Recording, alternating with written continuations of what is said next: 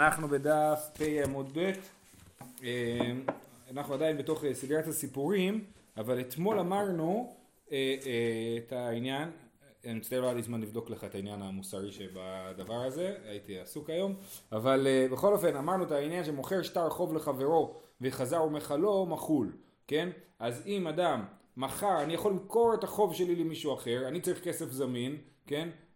ואני, אז אני מוזיל את, את החוב ומוכר את זה למישהו אחר, הוא יקבל יותר מאוחר את כל הכסף, כן?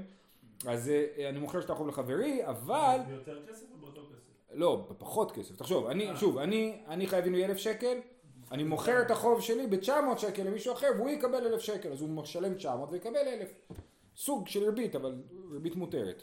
אמ, אוקיי, אז עכשיו, אבל אמרנו שאפשר למחול את זה. כן? שמי שמכר את השטר יכול לדפוק את מי שקנה את השטר ולהגיד למי שחייב, להגיד לו אני מוחה לך על החוב, אתה לא חייב לי כלום יותר, ואז הוא באמת לא יהיה חייב. הוא לא צריך לעשות את הכסף, לא? הוא לא יצטרך, אה, אוקיי, אנחנו נגיע לדיון הזה, בסדר? יפה.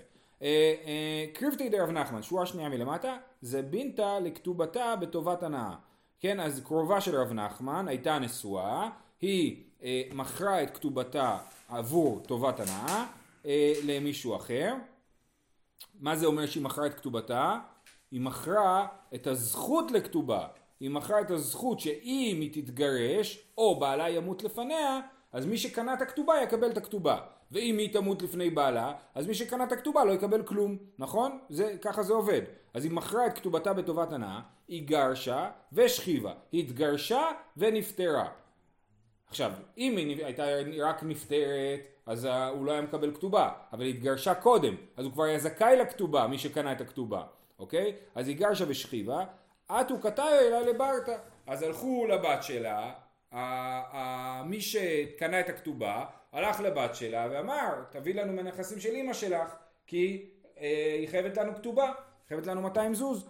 אמר לו רב נחמן, ליגה דליס בלה עצה, אז רב נחמן שהוא היה קרוב משפחה של האישה הזאת שמכרה את כתובתה, בעצם של, גם של ביתה, אז הוא אומר, מה, אין אף אחד שיכול לתת לה עצה טובה, אני, אפשר לעזור לה.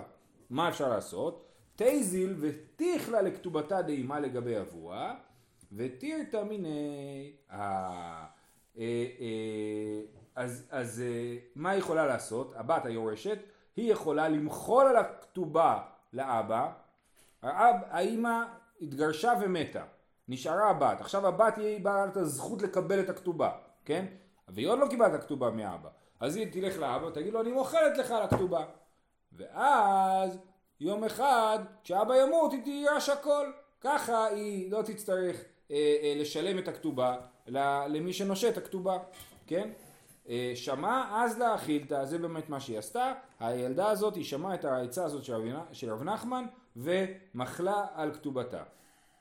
אמר רב נחמן, עשינו עצמנו כעורכי הדיינים. מה כתוב במסכת אבות? אל תעש עצמך כעורכי הדיינים. זאת אומרת, עשינו עצמנו כעורכי הדיינים. מה זה עורכי הדיינים? אומר רש"י, כקרוב של בעל דין או אבו הבא אצל דיינים ועורכו בראיות אחר זכות אוהבו או קרובו. כך אה, אה, לימדתי עצה לזו להפסיד שכנגדה. זה מעניין הדבר הזה, שיש לנו, אנחנו רואים פה בעצם ששייך לדבר על עריכת דין. ב, ב, גם בדיני תורה, זה לא שהדיינים עושים את כל החשבונות בשבילך. תלוי מה תטען, אם תטען ככה או תעשה ככה, אז יש לזה השלכות לגבי מה יהיה פסק הדין בסופו של דבר. כאילו זה על הדיינים לא להיות עורכי דיינים. נכון, אז מותר להיות עורך דיינים. אומרת הגמרא, מעיקר מה יסבר, למה בהתחלה הוא נתן לה עצה, ובסוף הוא פתאום אומר, רגע, לא, הייתי לא בסדר, אז מעיקר מה יסבר, לבסוף מה יסבר. מעיקר הסבר ומבשרך לא תתעלם, כן, האדם צריך לעזור לקרובי משפחה שלו, ואם הוא דיין, ויש לו עצות טובות, הוא לא יכול לדון אותה, זה שוחד, כן? אבל אם הוא יכול לתת לה עצה טובה, זה בסדר. ו, ובסוף הוא אמר, לבסוף סבר אדם חשוב שאני, למרות שאני, אה, אה, זה בסדר, כן, מבשרך לא תתעלם וזה בסדר לעזור לאדם בעצות טובות, גם בדבר הזה, אבל לאדם חשוב כמוני, לא ראוי שיעשה את זה, כי זה יכול לגרום לשם רע עליי. הוא גם היה דיין, נורא חשוב, כאילו, כן? אז אנשים יראו אותו ככה, יגידו, רגע, אולי הוא לא כזה דיין מוצלח, אולי הוא לפעמים לא, לא עושה כמו שצריך. בג"ץ היה פוסל משום טובת הנאה. משום טובת הנאה, כן, היה טובת הנאה בהתחלה, כן. טוב, גופה. שוב פעם חוזרים לעניין הזה. אמר שמואל המוכר שטר לחוב לחברו, וחזר ומכלו מחול, ואפילו יורש מוחל, כן, חלק מהרעיון זה אפילו יורש מוחל, לכן אותה בת יכלה למחול לכתובה של אימא שלה, כי אם רק מי שחייבים לו מוחל, האימא כבר מתה, היא לא יכולה למחול. אבל, אבל בגלל ששמואל אמר שאפילו יורש מוחל, לכן רב נחמן שהוא תלמיד של שמואל אמר שהבת יכולה למחול על הכתובה. אמר אבונה ברידי רב יהושע ואי פיקח הוא מה יעשה בן אדם אני קניתי כתובה אה, קניתי חוב ואני רוצה לוודא שאף אחד לא דופק אותי שלא פתאום הוא הולך ומוחל על החוב. מה אני יכול לעשות? פיקח הוא מקרקש ליזוזי וכתב לי שטרה בשמי הוא הולך נגיד ראובן מכר את החוב שלו לשמעון שלוי חייב כן? לוי הוא הבעל חוב הוא החייב כן? אז, אז שמעון שקנה את החוב, ילך ללוי ויגיד לו בוא, אני אשלם לך שתי שקל, ובוא נעשה שטר חדש ותכתוב אותי בשטר, במקום את אה, ראובן. אני אקרא את השטר, יש לי, כשהוא קנה את החוב הוא קיבל את השטר איתו. אז הוא אמר לו הנה אני עכשיו אקרא את השטר של החוב. כאילו לכאורה רק הראשון יכול למחול. הוא לא, לא הבנתי, הוא לא מוחל. הוא אומר אני רק רוצה שתעביר את החוב אליי. אז תכתוב שטר חוב חדש ואני אקרא לך את השטר חוב הזה. ואני אשלם לך על זה, הוא אומר מקרקש לבזוזה, הוא יגיד למה שאני אעשה דבר כזה, יש לי סיכוי שהוא ימחול לי, הוא יגיד לו אני אשלם לך על זה, אז הוא נותן לו תשלום קטן, כן, תשלום קטן אה, אה, על הדבר הזה, אז בעצם כשהוא קונה את החוב, הוא צריך לדעת שיש לו עוד הוצאה לעשות, זה לקנות, לשכנע את החייב לשנות את השטר. אם החוב הוא של המקורי עד כדי כך שהוא יכול למחול, אז איך בא מישהו חדש ויכול להעביר את החוב? נכון, שאלה, שאלה מעניינת. אה, כן. אבל ברגע שיש שטר חוב אז הוא לא יכול, נכון, שאלה מעניינת. כן. טוב, הלאה. אמר המימר, מה אם דדיין דינא דגרמי? אוקיי, עכשיו אתם שאלתם אחרי זה, אחרי שהוא דפק אותי, כן, ראובן דפק את שמעון, ראובן מחל ללוי על החוב, עכשיו שמעון שקנה את החוב שילם המון כסף לראובן ויצא בלי כלום ביד, נכון? עכשיו הוא תובע את ראובן, הוא אומר תשלם לי, אני שילמתי לך על חוב ולא הבאת לי כלום. אז, אז זה תלוי אם דיינינן דינא דגרמי או לא דיינינן דינא דגרמי. דינא דגרמי זה מושג שיש קונטרס שלם של הרמב"ן, דינא דגרמי, יש על זה עוד ספר שלם של הרב ליכטנשטיין על הקונטרס של הרמב"ן על דינא דגרמי. מה זה דינא דגרמי? דינא דגרמי זה הרעיון שבעיקרון על מה אני משלם, כשאני עושה נזק למישהו, עושה נזק ישיר למישהו, אז אני משלם נזק, נכון? מה קורה כשאני משלם נזק עקיף למישהו? אני יוצר נזק עקיף למישהו, כן? אני רק מחלתי לפלוני על החוב. וזה יצר נזק, ראובן רק מכר ללוי על החוב, ויצר נזק לשמעון, נכון? אז מאן דדיין דינא דגרמי שחושב שכן, מי שרק גרם לנזק, זה כמו, זה דומה למילה גרמה, כן? בשבת נגיד, אתה אומר גרמה, אתה אומר אני לא עושה את הפעולה באופן ישיר, אני עושה את הפעולה באופן עקיף. אז גרם, גרמי זה אותו סגנון, כן? של אני לא עושה את הנזק באופן ישיר, אלא באופן עקיף. אז מה דדיין דינא דגרמי שאומר שכן אפשר לגבות כסף ממי שמזיק באופן עקיף, מגבי בית דמי שטר מעליה. הוא, הוא uh, יגיד למי שחייב את הכסף, סליחה, למי שמחל uh, uh, על החוב, הוא יגיד לו תשלם את כל התשלום המלא למי שדפקת אותו, למי שהזקת לו. מאן דלא דיין דינא דגרמי מגבי בית דמי ניירה בעלמא. מי שלא דן דינא דגרמי, זאת אומרת אומר על תשלום חוב עקיף בית הדין לא יכולים לדון אותך, לא יכולים לחייב אותך, אז מה הדבר היחיד שיכולים לחייב אותו? אז על העלות של הנייר. כן? כי אתה גרמת לנייר להיות לא שווה כלום, אז זה, אה, על העלות הזאת אתה, אה, זה באמת לא הרבה. אה, אבא עובדא וכף יאיר רפרם לרב אשי ואג בבי כקשור לצלמי, כן? אז מעניין, רפרם כפה את רב... אה, אה, אה, רש"י מסביר שבא הדין לפני רב אשי, זאת אומרת רב אשי היה דיין, הוא לא היה נידון פה, כן? הוא היה דיין, ורפרם שהיה שם אחד מהדיינים כנראה כפה אותו, רש"י מסביר, בראיות. זאת אומרת, הוא גרם לו לדון דינא דגרמי בעצם, במקרה הזה, ואגביבי כקשור לצלמי. הוא יגבה אותו עד הסוף, שלא יצא שום נזק ל, ל, למי שקנה את החוב, כי הדימוי זה כקשור לצלמי, כמו קורה, זה דימוי מעניין, קורה לפסל, זה מעניין למה לוקחים דוגמה כזאת בעייתית, כאילו, כן? אבל כמו שמי שאומן, נגר, שקונה קורה בשביל להכין ממנה פסל, הוא מדקדק בה, כן, שהיא תהיה מדויקת, בדיוק מה שהוא צריך, גם פה הוא דקדק בחוב ויגבה אותו עד הסוף, כן, שמי שמחל על החוב היה צריך לשלם את, את כל מה שהוא פגע בקונה של החוב כקשור לצלמי. כן, זה מעניין, אז אולי יש פה בעצם אמירה שכל הסיפור הזה הוא מאוד בעייתי. ש, שאתה בעצם לא בסדר שמאכלת את החוב, אולי, אולי זה רמז כזה. אמר המימה משמי דרב חמא, היימן דאיקה עלי כתובת אישה ובעל חוב. אוקיי, זה נושא חדש. יש בן אדם שחייב שני דברים, הוא חייב כתובה לאשתו, הוא התגרש, והוא חייב אה, אה, לשלם חוב למישהו אחר. אז מה עושים? ואית לי ערא ואית לי זוזה, יש לו אדמה וכסף. אז אומר, אומר, אה, מי זה? אומר המימר, לבעל חוב מסלקן עלי בזוזי, לאישה מסלקן עלי בערה. את הכסף נביא לבעל חוב, ואת האדמה נביא לאישה. למה? כי היי כדיני והי כדיני, כל אחד מגיע לפי הדין שלו. מה זאת אומרת? אדם שהוא בעל חוב, הוא, אה, אה, אה, כן, מישהו הלווה כסף וחייב כסף, כן, אז הוא חייב כסף. נכון שיש שיעבוד קרקעות, אבל שיעבוד קרקעות זה רק סוג של ביטחונות לזה שבאמת ישלמו לי בסוף. אבל באמת אני חייב כסף. לעומת זאת בכתובת אישה, השיעבוד קרקעות הוא הרבה יותר בסיסי, הוא בעצם כאילו, הוא מין נכס שמבטיח שלאישה יהיה, אה, יהיה, יהיה אה, תשלום בסוף, ולכן האישה מקבלת מה שמגיע לה, שזה הקרקע, וה, וה, וה, והבעל חוב מקבל את מה שמגיע לו, שזה הכסף. זה לא תלוי במי החוב הראשון? לא, פה במקרה הזה לא, כי הוא משלם לשתיהם.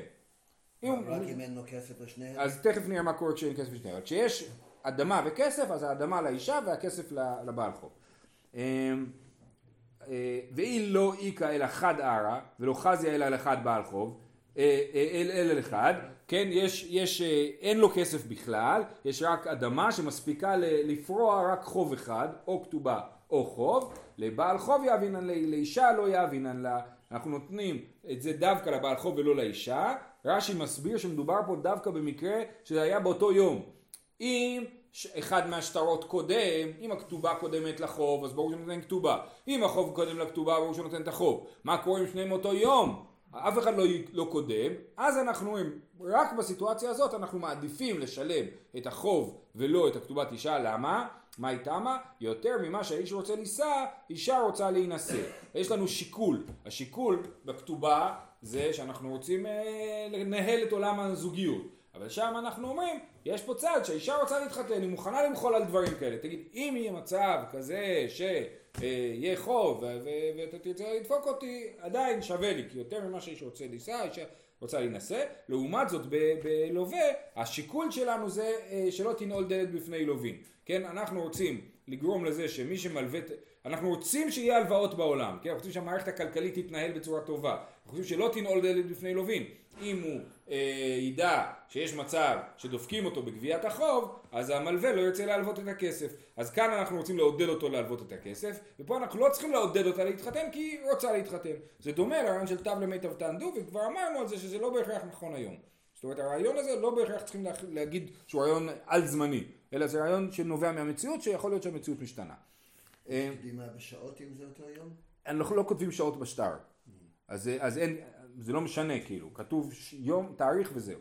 אמ, אולי, אולי אפשר לכתוב שעות, אבל בעיקרון בשטרות של הגמרא לא כותבים אה, שעות. אה, אמר לרב פאפא לרב חמא, ודאי דאמרתו משמי דרבא, היימן דמסקי ביזוזי ואיתלי ערא, ועתה חוב וכתב אמיני, ואמר לי זיל שקול מערא, אמרנה לי זיל זבין את והייתי הבלי.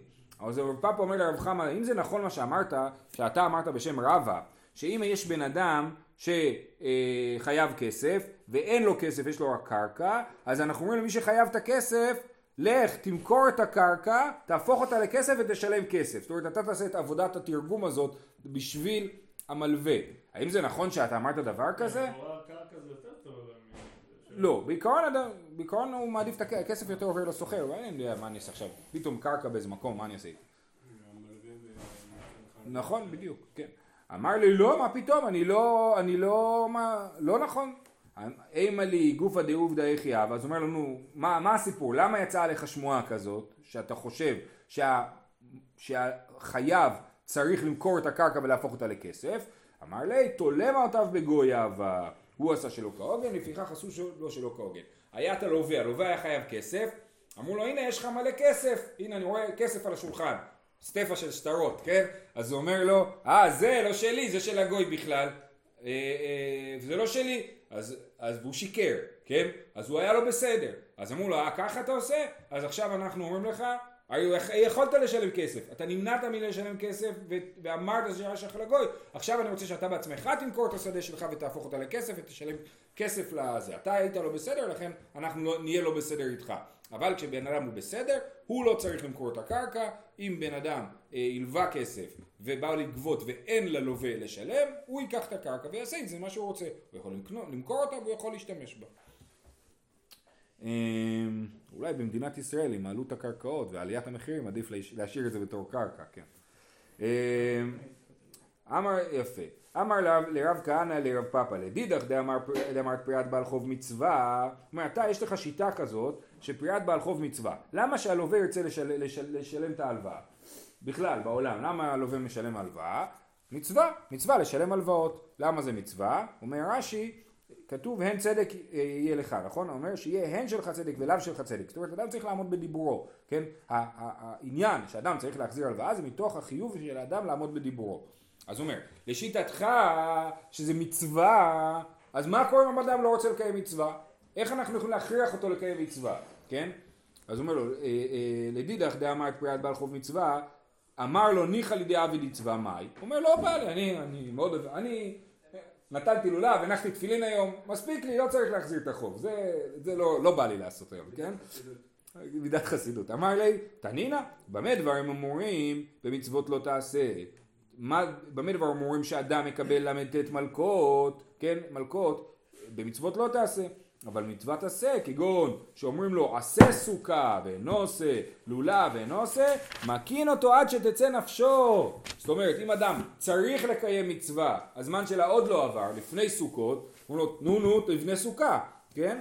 והוא לא בונה, אנחנו מכים אותו עד שהוא יקיים את המצווה, מכריחים אותו לעשות את המצווה, בניגוד, עד שתצא נפשו, כן? עד שתצא נפשו, נכון? הוכחה שאין דמוקרטיה בקיום מצווה. אין, נכון, כן. זה חשוב שאדם יתחבר למצוות שהוא מקיים, אבל בסופו של דבר צריך לקיים את המצוות האלה. כן. אמ, אז גם פה, אז גם יוצא מזה שגם אדם שחייב כסף ולא מוכן להחזיר, אנחנו נכריח אותו להחזיר בכוח. בגלל שזה מצווה. בגלל ש... בדיוק. אז כאילו זה ש... כאילו זה נראה שבשאלה הוא אומר לו, הפכת את זה למצווה, אז בעצם גרמת לזה שאנשים לא ירצו להחזיר את הכסף. הוא לו, לא, מצווה, לא רוצה לקיים מצווה. אז הוא אומר לו, להפך, בגלל שזה מצווה, אני יכול להכריח על זה עד הסוף. בא מיני רמי בר חמא מרב חיסדא, הרי זה גיתך ולא תתגרשי בו אלא לאחר שלושים יום, והלכה וניחתו בצדי רשות הרבים. תכף תראו שזה קשור לדברים שלמדנו. אז הוא נותן לה גט, אבל הוא לא אומר לה מעכשיו. הוא גם לא, אומר לה, את לא מגורשת מעכשיו, את מגורשת בעוד שלושים יום, ולא מעכשיו. אם הוא אומר לה מעכשיו ולאחר שלושים יום, אז באמת היא מגורשת. אבל אם הוא לא אומר לה מעכשיו, אלא אומר לה מגורשת לאחר שלושים יום, מה היא עשתה עם הגט? במקום לשים את זה אצלה במגירה, ואז יעבור חודש, הגט יהיה אצלה ויחול. היא לא שמה את זה אצלה, היא שמה את זה בצדי רשות הרבים. כן? מה זה צדי רשות הרבים? רשות הרבים זה אמצע הכביש, כן? בעולם שבו אין כביש ומדרכה, כן? אז צדי רשות הרבים זה כאילו המדרכה. זאת אומרת, הכביש זה איפה שכולם הולכים, צדי רשות הרבים זה בצדדים, איפה שלא כולם הולכים, אלא איפה שנפלטים מהזרם. איפה שהבסטות, נכון, כן? אז זה צידי רשות הרבים. אז היא שמה שם את הגט, ושם הוא נמצא בזמן שמגיע, אחרי 30 יום, מגיע הזמן של הגט, שם הגט נמצא. האם... למה היא תעשה את זה? שאלה תיאורטית. אה, אה, אז, הוא, אז, אז האם אנחנו אומרים שבמידה מסוימת הגט נמצא ברשותה בכל זאת והיא מגורשת, או שאנחנו אומרים שהגט לא נמצא ברשותה או ברשות הרבים ולכן היא לא מגורשת, זאת השאלה, כן? אז הוא אומר, מה הוא? אמר לי אינה מגורשת מדי רב ושמואל, היא לא מגורשת, כמו שאמרו רב ושמואל, דרב ושמואל דאמר את הרביו, הוא שצבורים ומונחים ברשות הרבים, בצדי רשות הרבים כי רשות הרבים דמו, זאת אומרת, ראינו שרב לגבי מי שרוצה לתפוס מטלטלין דיאטמי, לשיטת רבי טרפון שחושב שאפשר לתפוס מטלטלין דיאטמי, אמרנו אי אפשר לתפוס מטלטלין דיאטמי מהבית שלהם אז רב ושמואל אומרים שאומרים שאפשר לתפוס את טלטל דיאטמי רק אם זה נמצא ברשות הרבים אז אפשר לתפוס אותם. סימן שרשות הרבים זה שטח חסר בעלות זה שטח שאי אפשר להכיל עליו בעלות כן? ולכן אם הגט נמצא ברשות הרבים אין לזה בעלות על לאישה אין שום בעלות על זה ולכן היא לא מגורשת. אומרת הגמרא וצידי רשות הרבים זה כמו רשות הרבים זה נורא חשוב כן? אומרת הגמרא למה לא תגיד ההפך אדרבה מגורשת מדי רב נחמן, דאמר רב נחמן אמר רבא בר אבוה אמר לחברו משוך פרה זו ולא תהיה קנויה לך עד לאחר שלושים יום קנה ואפילו עומדת בה גם אה, כן אז רב נחמן אומר זה מאוד דומה הגט והקניין זה אות, אותה מערכת אותו מנגנון הלכתי כן אני מושך את הפרה עכשיו אבל היא לא תהיה שלי עד אחרי שלושים יום אז תלוי איפה נמצאת אחרי 30 יום. אז זה אומר רב נחמן, הוא קנה אפילו יורדת באגם. למה? כי אנחנו מבינים שאגם זה מקום שכן אפשר להכיל עליו בעלות. בניגוד, כן? אז לא, לא כמו רשות הרבים. רשות הרבים אי אפשר להכיל בעלות. אז אומרת הגמרא, אז למה אתה לא אומר שצידי רשות הרבים הם כמו אגם? למה אתה אומר שצידי רשות הרבים כמו רשות הרבים? אומר, היינו צידי, מה אליו היינו אגם והיינו צידי רשות הרבים? אומרת הגמרא, לא, אגם לחוד וצידי רשות הרבים לחוד. לא, זה לא אותו דבר. אה, אה, אגם הוא מקום שבכלל אין שם אנשים, כן, מסתובבים שם מעט אנשים, שם אפשר להכיל בעלות, ולכן... אגם? זה לאו דווקא, זה לא אגם, תודה על ההערה, אגם זה אחו. מה שאומרים היום אחו זה אגם. אמ, אוקיי, אז זה היה סוגיה ראשונה, סוגיה שנייה היא הפוכה. איכא דאמר אמר להם מגורשת מידי רב נחמן, כמו שרב נחמן אמר שקונה אפילו באגם, וצידי רשות הרבים כמו אגם דמי. אומרת הגמרא אדרבה אינה מגורשת מידי רב ושמואל, שאומרים מה אליו היינו רשות הרבים והיינו צידי רשות הרבים. לא, רשות הרבים לחוד וצידי רשות הרבים לחוד. בקיצור, יש פה שתי סוגיות. סוגיה ראשונה חושבת שצידי רשות הרבים זה כמו רשות הרבים, ולכן היא לא תהיה מגורשת, וסוגיה שנייה חושבת שצידי רשות הרבים זה כמו אגם, ולכן היא כן תהיה מגורשת. כאילו רב אשי קיבל שתי יש פה מסורות. אה, אפילו אחרי רב אשי זה יכול להיות. האיכא דאמר זה לאו דווקא רב אשי, זה יכול להיות אפילו אחרי רב אשי. אה, זה בא מיני... אה, אה, כן, יכול להיות. יפה. הלאה. המושיב, משנה, המושיב את אשתו חנוונית או שמינה אפטרופה, זאת אומרת, לי יש חנות, אשתי עובדת אצלי בחנות, כן? אז או שמינה אפטרופה, זאת אומרת, הוא נתן לה אחריות על נכסים, אומר רש"י אפוטרופה, להכניס ולהוציא פירותיו, לשכור פועלים ולישא וליתן, סבבה, היא עושה מסחר ביחד איתו, כאילו, בדברים שלו. הרי זה משביעה כל זמן שירצה, כן? הוא יכול לבוא ולהגיד, איך זה יכול להיות שהרווחת היום רק עשר שקל? בטח לקחת את הכל לעצמך וקנית מסטיקים, אז הוא משביע אותה. משביע אותה שבאמת היא השתמשה בכסף כמו שצריך, ולא פשעה, ו- ו- ו- וזה מה שנשאר. רבי אליעזר אומר, אפילו על פלחה ועל עיסתה. לא רק שהוא יכול להשביע אותה על, כשהוא נותן לה לעשות עסקים, הוא יכול להשביע אותה אפילו על עיסתה. הוא אומר לה, מה זה? מה קרה לכל הלחם? למה נשאר רק קצת וכאלה דברים? או למה תביא רק קצת אה, צמר? אה, אה, אז, אז אפילו על זה אפשר להשביע. אז הנישואין האלו הם מבוססים על חוסר אימון. על חוסר אמון, כן. תכף תראה שהגמרא אה, מגיבה לדבר הזה. היא באה להוא רבי אליעזר על ידי גלגול כמה או לכתחילה כמה. זאת אומרת, רבי אליעזר אומר, אם אתה משביע אותה על הנכסים, אתה יכול גם להשביע אותה על, פלח ועיס, על פלחה ועיסתה, כן? זאת אומרת, גלגול שבועה זה מושג שאומר שאם בן אדם נשבע כבר, אני זורק עליו עוד כמה שבועות. מאיפה לומדים את זה מהתורה? מאישה סוטה, שכתוב ואמרה אישה אמן אמן, אמן מאיש זה, אמן מאיש אחר, אמן לפ... וכולי. זאת אומרת הרעיון שאם כבר אדם נשבע, יאללה אפשר לזרוק עליו עוד, עוד שבועות. אז, אז, אז רבי אליעזר זה מה שהוא אומר, שאפשר להשביע אותה על ידי גלגול. או שהוא מתכוון להגיד לא, ולא צריך גלגול. אדם יכול לבוא בבוקר לאשתו להגיד תשבי לי שלא רימית, לא שיקרת אותי ו- ו- וכולי. אז, אה, אז הוא אומר ככה, כן, היא באה לו, רבי אליעזר על ידי גלגול כמה או לכתחילה כמה. תשמע, אמרו לו לרבי אליעזר, אין אדם דר אם נחש בכפיפה, איך אתה רוצה שהוא יכול להשביע אותה על כל דבר? היא לא תרצה לחיות עם נחש, כן? היא אמרת בישלמה לכתחילה שפיר, אלא היא אמרת על ידי גלגול, מה נפקא לה מינה? אם אתה אומר שרבי אליעזר אמר שהוא יכול להשביע אותה כל בוקר, אז אני מבין למה אמרו לו אין אדם דר עם נחש בכפיפה. אבל אם אתה אומר שרבי אליעזר מתיר להשביע אותה רק על ידי גלגול, שהוא חושד בה בעסקים, ואז הוא משביע אותה גם על עוד דברים, אז מה, זה לא נחש, כן? אומרת הגמרא, למה זה כן נחש? דאמרה לי כיוון דקדאיקט בתראי כולי היי לא מצינא דאדור באדך.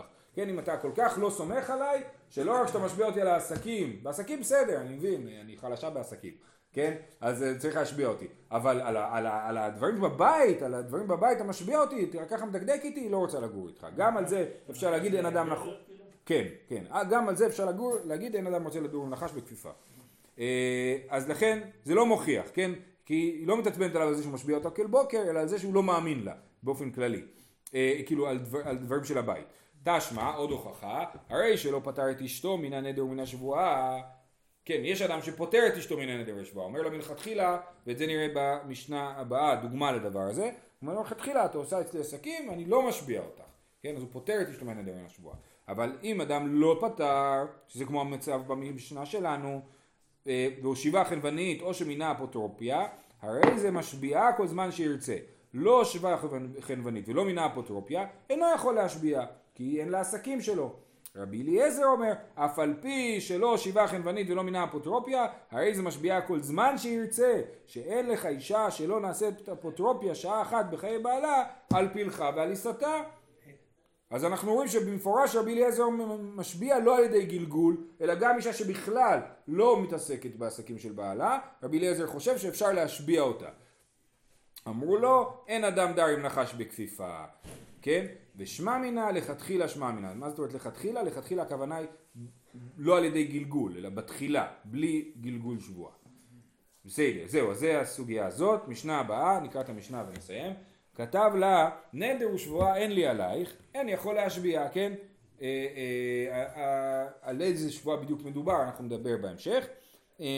אז הוא כתב, לכאורה הפשט זה שהמשנה הקודמת דיברה על שבועה, אז הוא כותב לה נדר ושבועה אין לי עלייך, אז הוא לא יכול להשביע, יש לזה תוקף, להתחייבות שלו שהוא לא ישביע את אשתו, יש תוקף ובאמת זה עובד. אבל משביע הוא את יורשיה ואת הבאים ברשותה, כן, אם אה, אה, היורשים שלה תובעים ממנו אה, כתובה, או תובעים, או מישהו שבא ברשותה, אולי במקרה ש... כן, הוא גירש אותה, רש"י מסביר. הוא נתן לה גט ואז היא מתה, כמו במקרה שראינו בתחילת הדף, אה, או, אה, אה, או שקנו ממנה את הכתובה שלה, מישהו אחר, מישהו זר קנה את הכתובה שלה, במקרים האלה אותם הוא כן יכול להשביע להם. מה הוא ישביע להם? הוא ישביע להם, תישבעו שבאמת אימא שלכם לא אמרה לכם שום דבר על זה שכבר היא גבדה את הכתובה, כן? רש"י מסביר, מה הוא משביע אותם? אה, שבועה שלא פקדתנו בשעת מיתה ולא אמרה לנו קודם לכן ולא מצאנו בין שטרותיה ששטר כתובתה פרוע. תשבו שאתם לא, אין לכם שום רעיון שהשטר הכתובה פרוע אז אתם יכולים לקבל את הכתובה אבל אם לא תשבו לי אני חושד שאולי אתם כן חושבים שהשטר הכתובה פרוע ואתם תובעים אותו בכל זאת. אז יכול להיות שבעצם הוא משלם פעמיים? אם הם יישבו לשקר. או, יכול להיות, כן. אם היא, אם היא קיבלה את הכתובה. הם לא יודעים. אם היא קיבלה, נכון, היא התגרשה, קיבלה את הכתובה, לילדים אין מושג מזה, למרות שלכאורה זה סכום גדול, קשה לפספס את זה, כן? אבל היא, לילדים אין מושג מזה, היא יכולה, אה, הם יכולים להישבע שהם לא יודעים כלום, ויקבלו עוד כתובה, כן, הם יכולים, אה, יפה. אה, אז אמרנו, הוא אמר נדר ושבע אין לי עלייך, אבל על היורשים שלה ועל מי שבא ברשותה, כן יכול להשביע. נדר ושבע אין לי עלייך, אם הוא אמר לה נדר ושבע אין לי עלייך ועל יורשייך ועל הבאים ברשותך, אז אינו יכול להשביע, לא היא ולא יורשיה ולא את הבאים ברשותה. אבל יורשיו משביעין אותה. אה, אבל אם יש דיון בין האישה לבין היורשים של הבעל, הבעל מת, האישה תובעת הכתובה, הם יכולים להגיד לה תשבי שלא קיבלת כלום מהכתובה, כן? אז זה, אה, כי הוא לא התחייב על היורשים שלו, רק על עצמו. אה, וגם הם לא יודעים. הם לא יודעים, נכון, הם תובעים, הם, הם, אה, סליחה, הם נתבעים, נכון? היא תובעת את הכתובה מהם, ואומרים קודם תשבי לנו שלא קיבלת. נכון. ועכשיו אומר הגמרא נדר ושבועה אין לי ולא ליורשיי ולא באים ברשותי עלייך ועל יורשייך ועל הבאים ברשותך אז באמת זה עובד לגמרי הוא לא יכול להשביע, אינו יכול להשביע, לא הוא ולא יורשיו ולא הבאים ברשותו, לא אותה ולא יורשיה ולא הבאים ברשותה. בסדר? עד כאן חלק א'. חלק ב' של המשנה, הלכה מקבר בעלה, עוד ארבע שורות. הלכה מקבר בעלה לבית אביה, או שחזרה לבית חמיה ולא נעשית אפוטרופיה. אין היורשים משביעים אותה. אם, אם מיד אחרי, ה... יש לנו מקרה כזה של אישה שהתחייבו עליה שהיא לא תישבע, כן? ואז, וסבבה, היא באמת, אה, בעלה מת, הלכה מקבר בעלה לבית אביה, חזרה הביתה לבית אביה, אז באמת אי אפשר להשביע אותה. אבל אם נעשית אפוטרופיה, היורשים משביעים אותה לעתיד לבוא, ואין משביעים אותה על מה שעבר. אם היא המשיכה לגור עם היתומים ועסקה בנכסים שלהם, אולי אפילו הייתה אפוטרופסית על הנכסים שלהם, אז הם כן יכולים להשביע אותה. הם לא יכולים להשביע אותה על מה שהיה לפני מות בעלה, אבל כן יכולים להשביע אותה שהתעסקה באפוטרופסות באופן תקין ולא לקחה לעצמה דברים. זהו, שיהיה כולם שבת שלום.